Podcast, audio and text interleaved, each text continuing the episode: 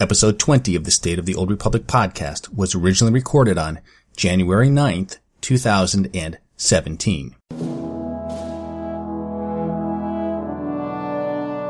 It's the State of the Old Republic podcast.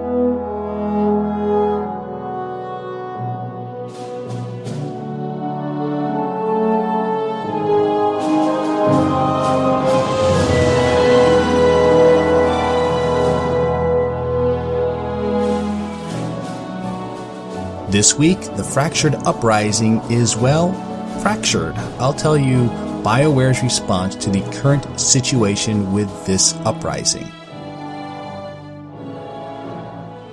There was a producer's live stream on January 5th. I've got you covered with what they covered. And finally, this week, I'll begin my Knights of the Eternal Throne story deep dive, starting with Chapter 1 Wrath and Ruin.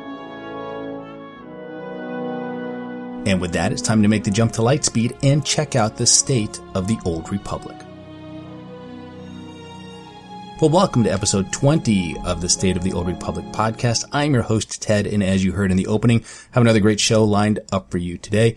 First, as always, let's review some announcements for the Old Republic.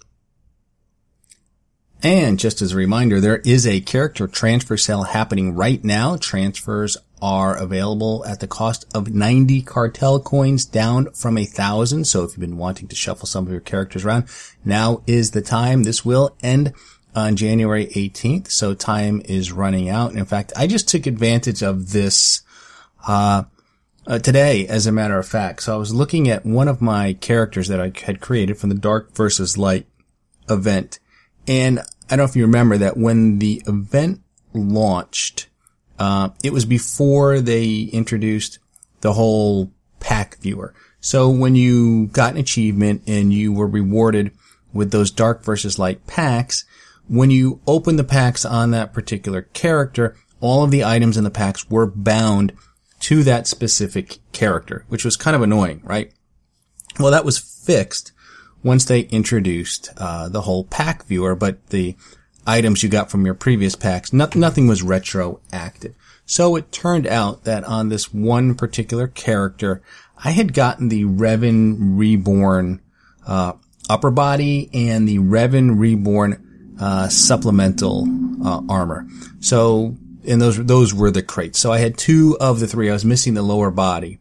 Uh, but it turns out that on one of my other Dark versus Light characters on a different server, I had actually gotten the Revan Reborn lower body, and it was after they introduced the pack viewer, so that item was sitting in the uh, item stash on this other server. So I took my uh, Dark versus Light character from from the Shadowlands, I transferred it to Harbinger, went into the item stash, grabbed the lower body, and then transferred back. And so now I have the complete set of the Revan Reborn armor on a single character. And then I suppose at some point I'll probably add it to my character collection. So it'll be available to each and, and every character. So that's how I took advantage of the character transfer sale that was, that was available to me. So, but again, it ends on January 18th. So time is running out for that. And speaking of time and running out, another life day has come and gone, so hopefully you got everything you wanted from it. If not, of course, it'll be back next year. For my part, I got the Wampa Cub, and I picked up a Life Day Orb Regen. I like those regen items. I wanted to get the vestments, but I didn't have enough parcels for that, so I guess I'll be back next year throwing snowballs at everybody I see one more time. Uh, the fifth anniversary is happening right now for Star Wars The Old Republic, and the vendor is going to be around until January 17th. So if you haven't gotten your rewards, you have another week to do so. So that's it. All right. That's all of the announcements I have for, for this week. Let's slice the holonet and go over the news. So the first thing I want to do is just talk about sort of criticizing the game. And before I get started with the news, I want to talk a little bit about this and sort of my being critical about it. And I was uh, I like to read some of the other blogs and, and some of the other content produced by folks in the community. And Shintar from Going Commando summed up my thoughts on this best with her thoughts when she wrote, While I'm not afraid to offer criticism when I feel that things aren't done well, I do prefer to, to try to maintain a positive tone overall. I wouldn't be playing the game if I didn't still enjoy it. And that's exactly how I feel. I can only be so down and negative about things. And at the end of the day, I'm still playing and more importantly, I'm still paying as I maintain an active subscription to the game. So in short, I think I try and take the K2SO approach to the game and K2 tells it like it is, but he's also committed to the cause. So like if I worked for BioWare, I'd be the guy in the meetings that says, you know, the chance of players hating RNG for gear is high. It's very high. But I wouldn't storm out and quit, right? I would continue to do my part to carry out the mission. So I don't know. I just felt like staying that because I think I felt I listened to, to, last week's episode. It was a little, little down and out. So I'm going to try and up the the tempo, up the tone a, a little bit about that. So. Uh, and I, my first attempt at sort of some non-depressing news, so to speak. Uh, there apparently is an issue going on. Well, you probably know about this called the, with the fractured uprising, and there is a known bug slash exploit. And I saw this posted by Volk, uh, one of the YouTubers and Twitch streamers who apparently got this from the folks over at Corellian Run Radio, great podcast that you should listen to in addition to this. So this isn't from the official forums, but it is an official response from BioWare on the current issue with the fractured uprising. And they, and this is what Eric, I believe it was Eric Musco who said, first, Thank you and everyone else who reported the bug taking place in the fractured uprising. We are aware of it and are investigating the issue and its impact. As for action that could be taken, we will reiterate our stance on exploits. Any bug which a player can use to gain an advantage can be viewed as an exploit and could lead to action being taken against their account. So to answer your questions, what are some steps players can do in order to keep themselves safe, especially since this particular exploit happens so fast? Let the group know ahead of time that you don't want to participate in any exploit, exploits to go through the uprising as intended. If an exploit occurs, report any offending individuals, alert BioWare privately of this issue. We are already aware in this instance are, invest- and are investigating. And then there was a question that was asked, uh, would BioWare consider removing Fractured from the rotation of uprisings until it is patched? And Musco replied, this is a great suggestion. We are looking into this as part of our investigation of the Fractured uprising. Hope that answers your question. I hope you guys have a great stream. So, since this is a bug slash exploit, I am not going to go into details on how to reproduce it. If you've run the fractured encounter recently, then you've probably participated in it in some fashion. How big an impact is it? Let me say this. It dumbs down the final encounter in the uprising and essentially turns a two boss fight into a one boss fight. It makes this one encounter easier and it speeds up the run. You don't earn any more or less CXP as a result though. So in this case, I would hope that BioWare would be somewhat lenient here. People who are new to the uprising and aren't uh, a specific role may not know what's going on. And you can easily be an innocent party at least one time. So it's hard to avoid because a lot of people are running this instance right now. It was already popular because it was so short, but even when you queue up for a random now, there's a good chance that you'll end up in the fractured uprising. So overall, you're not farming loot. You're not really farming CXP that much faster. I think the chance of failure without the exploit is also pretty low. That said, I will not be running it until it's fixed and we will see what happens. So if you have been tar- participating in runs where the exploit is used, be careful because they are looking at this and we'll just have to see what happens. So hopefully, you know, they don't uh, ban any accounts here. They, you know, maybe they'll remove some CXP ranks from some people. We'll have to wait and see. Um, but it, it, it, it's one of those things that's un, unfortunate, uh, that, that, that it exists. I mean, cause it's, it's, it's not a bad uprising. It was, it's, it's fast. It's not that hard without going, without having to do this. So if you're running the fractured uprising, just be careful because BioWare apparently does look at this and consider this to be an exploit of some kind. All right. So on to the producers live stream. And yes, on January 5th, Eric Musco, Charles Boyd, and Ben Irving held a producer's live stream, and of course, people complained because it didn't provide much in the way of new information. Now, to be fair, this live stream popped up out of the blue. We knew there was one coming towards the end of January. In fact, it's scheduled for January 26th.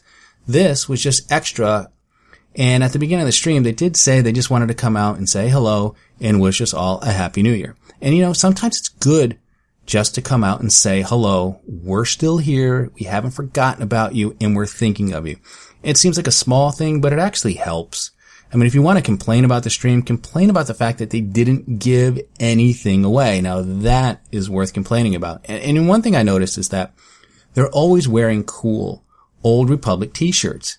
You know, in-game stuff is cool, but what can we do to get some of the real SWTOR swag? I mean, I remember when the game first came out, Jinx, the company Jinx, used to sell stuff. They used to have, uh, t-shirts related to Star Wars The Old Republic. In fact, I have one t-shirt from there and I, and I have, uh, one that they gave out at the Guild Summit. But I'd love another t-shirt or two, uh, for, for the Old Republic. So, and you know, they're always wearing SWTOR t-shirts, uh, on these streams and I always find myself wanting one. So, but as far as the live stream goes, here is what they covered. They talked a lot about game update 5.1, which we know is coming on January 24th. It's going to be bringing us five new uprisings, which we knew, but they kind of went into a little bit more detail about what each of these uprisings is going to be.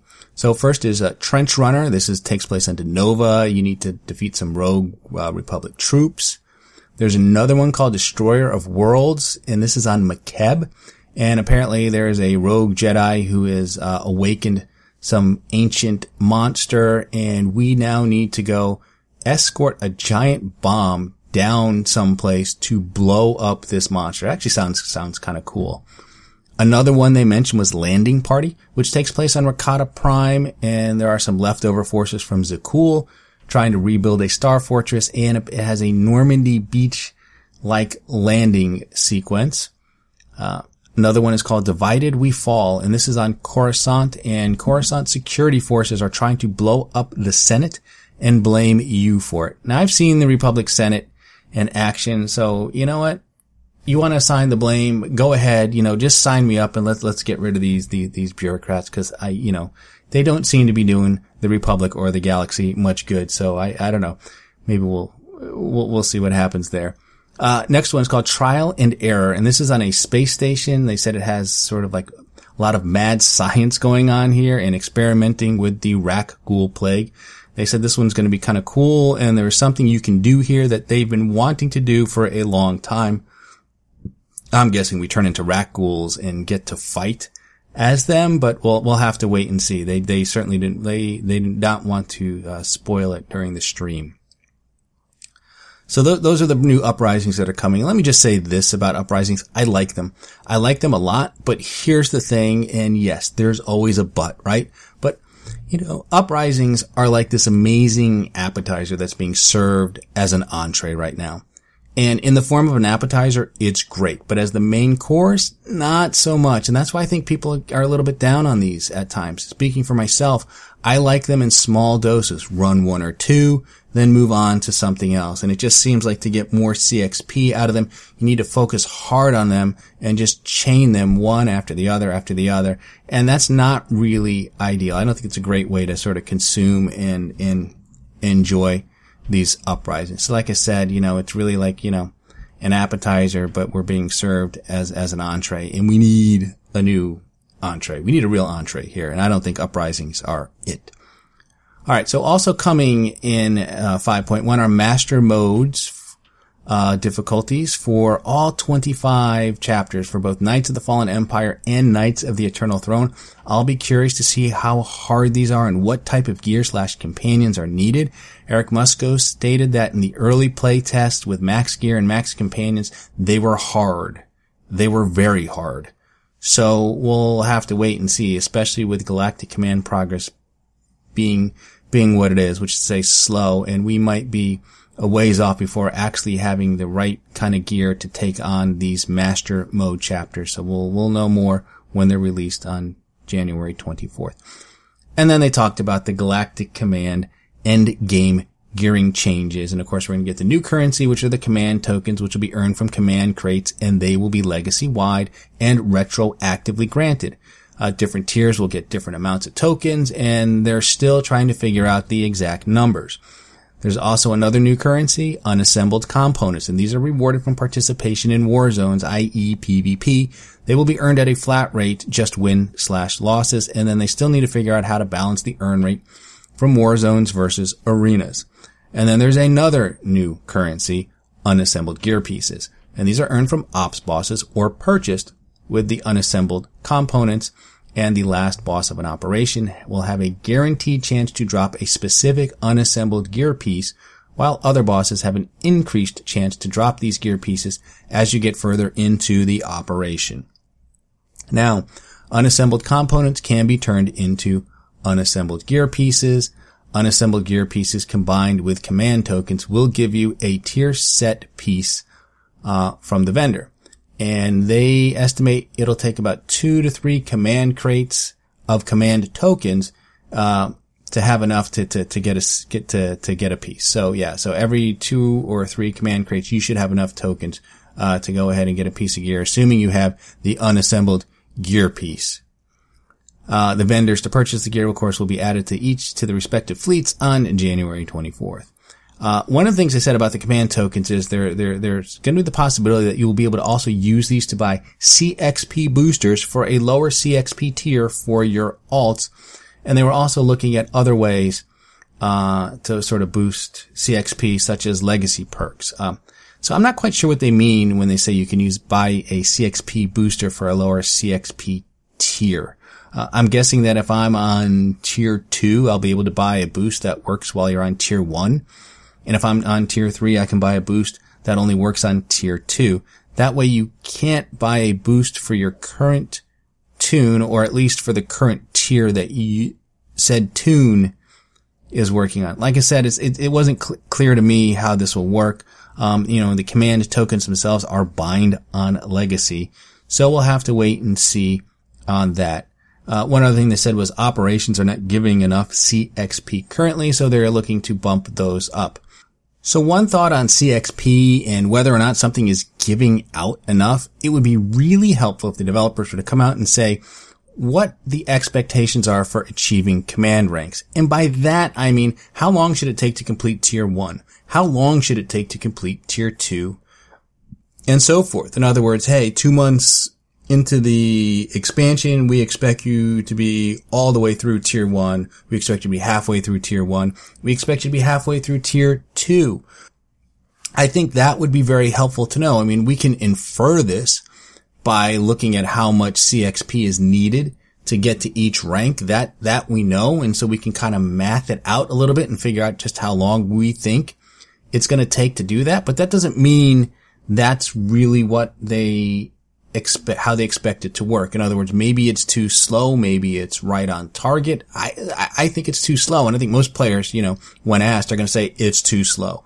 And so, well, I guess where I'm going with this is I understand that operations are not giving enough CXP, but I don't know that anything is giving enough CXP right now. And I, you know, I think in terms of giving feedback, this kind of information would help. Would good to know, like, hey, this is where we think you should be. This is how many players we see. We see the majority of players are, are at this point or have exceeded this point. Or we see, yeah, we see that, you know, we think you should be here and the majority of players aren't even close to that point yet. We just don't know. At least I don't know. So uh, I guess my feeling is, you know, it's not just ops, but all of it. I'm pretty sure I'm behind the expected curve, but it would be good to know uh, where they think players ought to be right now. So that's it for the this live stream. As I said, the next live stream is scheduled for January the 26th, and that's when we will get info on what's coming next after 5.1. And let me try and set some expectations based on what I think is going to happen. Whatever they announce for 5.2 probably won't be released until sometime in March. I'm not sure they're going with the monthly releases this time around. And that's the one thing I liked about staggering the chapters in Knights of the Fallen Empire because it guaranteed a little something new each month and it also guaranteed something good in the form of a story chapter. And speaking of which, I now want to get into the Knights of the Eternal Throne story chapters and do a chapter by chapter deep dive. So here we go with chapter one, Wrath and ruin.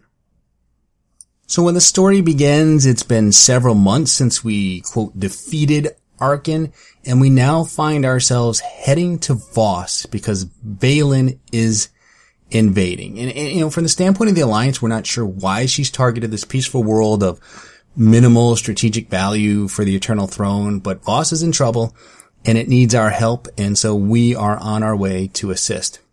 And as we'll find out later, it turns out that Vaylin has been looking for Senya and Arcann, and she's tracked them to Voss because Senya's taken Arcann there uh, to see if the Voss mystics can help heal him. So when we enter Voss space, we're in the middle of a big spa- space battle between the Alliance fleet and the Eternal fleet. I wouldn't say that we're winning, but it's clear that we're now better able to handle the Eternal fleet than before. I mean, we're certainly able to take them head on. We see some of their ships getting destroyed and so forth. The cinematic of the battle is, is, is quite beautiful and very reminiscent of the opening space battle from Revenge of the Sith. Uh, we bring Mandalorians to the fight and we sort of give them a nice pep talk and then it's off to battle. Now Theron and some of the other alliance were there ahead of us. So our goal initially is to fight our way through Voss-Ka and meet up with them. And after complaining about the previous chapters in Knights of the Fallen Empire having too much trash and too many sky, uh, sky troopers, how do they fix things? They throw every model of sky trooper available at us in this first chapter. You know, except this time around, it's actually kind of fun and it works given the context of this ev- invasion. Uh, there's a sw- side quest to rescue some Voss commandos. It's easy, so you should just do it. Uh, there's a side quest to rescue some people in the ju- judicial quarter, which of course Lana protests, but not like she did with the reactor in Knights of the Fallen Empire. So again, it's easy. Just do it. And then as we make our way to Theron, Valkorion arrives. So he finally shows up and he says we've completed our training and deposed Arcann, but we screwed up and let Vaylin take over the throne and we now have work to do. Uh, one of the conversation options you have is you can ask him where he has been, to which he says he's been walking among the stars, which as we'll learn in later chapters is a bunch of BS. But I like that conversation option more so than, than any of the others. And then he sort of gives us more veiled warnings, and it's clear at this point that anything other than focusing on Vaylin and taking over the Eternal Throne is a distraction. So, eventually we do make it to Theron, and then there's this funny moment where Theron shoots a Sky Trooper and says, you know, I aim to please, and Lana retorts, next time aim to kill, as the droid, droid wasn't quite dead and Lana has to finish it off. Just, just a fun moment that I liked. And then next we face off against the Horizon Guard. This is Vaylin's execution squad, sort of a more elite form of knights, although they certainly don't feel that way and are pretty easy to dispatch, certainly in story mode. Uh, Sana-Rae is there, and when you talk to her, you have the option to poke fun at the notion of prophecy. And again, I like this conversation a lot because it's how Arcann felt. I believe at one point in Knights of the Fallen Empire, he says, I am beyond prophecy. So it's an option that moves the story in a direction where we are becoming more like him, more like Arcann. And that's a little dangerous, right? Because we are becoming the thing that we are fighting against. So again, I just like that conversation option and sort of the flavor it adds to the story at this point into our own character, the Outlander. So now we reach a critical point in the chapter as Senya enters the picture. And she's on Voss, as I said, trying to heal Arcann. And it's the reason, of course, why Vaylin is attacking Voss. And so we now know this. And then sort of out of the blue, Senya asks us for our help in saving Arcann. So she's at the Shrine of Healing. So it is off to the shrine we go to either decide we're going to uh, try and, you know, forgive Senya or try and take her and Arcann out. And then at this point, you know, we cut to Vaylin and Scorpio who are chatting and Vaylin realizes now that the Outlander is also on Voss, which means her father is on Voss. So now she's more than determined, determined than ever, uh, to win the battle. Uh, so, and then as we head to the shrine, uh, Torian and the Mandos provide us with a walker named Stormrider. And of course, this is the little vehicle portion of the chapter. I kind of enjoyed it. I think the walker was fun. It just moves a little slow. But uh, in terms of the abilities, it has a, a, gravity mine, which you can use to sort of clump up uh, the various sky troopers, and then you have missiles to blow them up when they're all clumped together, and then you have a stomp ability um, to to crush them underfoot, as well as some standard turbo lasers. And in fact, there are some shielded sky troopers that you can only kill by by crushing. So I said it's fun. It just moves a little slow. And then there are some pit crews scattered about if you need repairs. So also at this point, we reach another kind of critical juncture and enter Koth and the gravestone. Now, depending on whether or not you uh, pissed him off and he chose to leave with the alliance or whether or not he just sort of decided to abscond with the uh, gravestone, uh, I guess at the end of chapter 16, kind of determines the conversation and the tone of the conversation. Um, and it's much more conf- surly and confrontational if Koth abandoned the cause. And it's actually more, it actually fits better with what's going on. But, uh, otherwise, I would say it's a little less confrontational, if not more awkward. And I said it definitely works better if he left the cause versus, you know, him just stealing the gravestone. But either way, Koth is up in space wreaking havoc on the Eternal Fleet. So eventually we, we reach Senya and Vaylin calls in and she sort of gives a little background on, uh, a previous run-in she had with Senya. And of course, this is what we saw in the cinematic. Um, and Ord Mantell. And it's also, if you recall, um, it was also the focus of a short story by Drew Karpyshyn that was posted on the SWTOR official site prior to the release of Knights of the Eternal Throne. So she just makes uh, reference to that. And then at this point, Valkorion shows up yet again, and he really tries to goad us into destroying Arcann and ba- Arcann, basically saying, hey, look, if you let him get healed, if you let him regain his strength, he's only going to try and retake the throne, and it's going to be a problem for us. And this is really the first major choice, significant choice that we encounter in Knights of the Eternal Throne, and that is save Arcann or kill Arcann. And it's not just killing Arcann, by the way. If you choose that option, it also means killing Senya. And I have a hard time making the choice to kill Senya. I've officially done it once, but I think moving forward, I'll most certainly choose the forgiveness and redemption route. And here's why. The Star Wars universe is full of bad parents. Just look at the movies and you'll see that they're terrible. And not the movies. I mean, they're, I mean, the parents. I mean, they're great characters. They're great heroes they're just not great parents. I mean, look at Padme. And I read a blog post just, just this weekend where someone was asking the Lucasfilm Story Group if they'll ever release an official explanation on how Padme died. And you know what? There is no explanation coming because it's clearly spelled out in Revenge of the Sith. The medical droids say, medically she is completely healthy for reasons we can't explain. We are losing her. We don't know why she has lost the will to live. And unless Lucasfilm wants to revisit this, which I doubt, this is how she died. And we hate it because it makes her a bad mom, right? She loved Anakin and the Republic more than she did her children. The birth of these twins should have filled her with love and joy and purpose and the will to live. But no, she took her ball and went home. And Lyra Erso from Rogue One is another mom I have issues with. So spoiler alert if you haven't seen Rogue One. I'm going to get into detail about Lyra's actions in the beginning of that film. And here we go. In the opening, Krennic and his death troopers arrive to take Galen, Erso, and his family away. And Galen and Lyra obviously knew that this could happen and they had an escape plan that involved Lyra and her daughter Jyn getting themselves to safety. So what happened? Well, instead of focusing on the safety of her daughter, Lyra decides to go save her husband and in doing so she gets herself killed and her daughter is left in the care of Saw Gerrera, a terrorist who abandons her when she's 16. I mean, seriously, what kind of mom does that to her child? And I could go on and on with more examples from the films, but I have digressed too much already. But let me just say that as a kid, I dreamed of living in a galaxy far, far away. And I'm sure that if I did, I would have become a great hero in spite of my parents, not because of them. So what the heck does this have to do with Senya? Well, everything, because Senya is the complete opposite. And at the end of Knights of the Fallen Empire, I was upset that she betrayed us. But looking at her in the context of being a parent and juxtaposed against other parents in the Star Wars universe, she's a shining light willing to sacrifice everything to save her children. Well, Arcann mostly. And she's unwavering and uncompromising in her role as a mother. And so as a character, I admire her for this, and it's why I don't like killing her. And if you choose to kill Arcann, then you get to fight Senya where you ultimately kill her.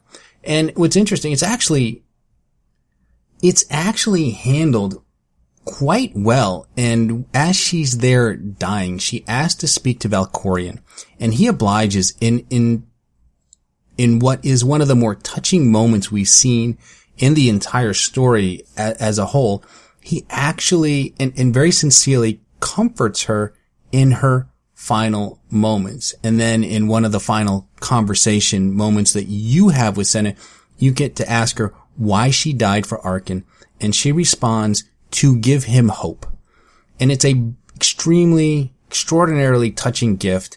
And hope is one of those themes that really comes to the surface with Star Wars. And it's the last thing we hear in Rogue One, as a matter of fact. And so Senya is the ultimate mom right up into the end.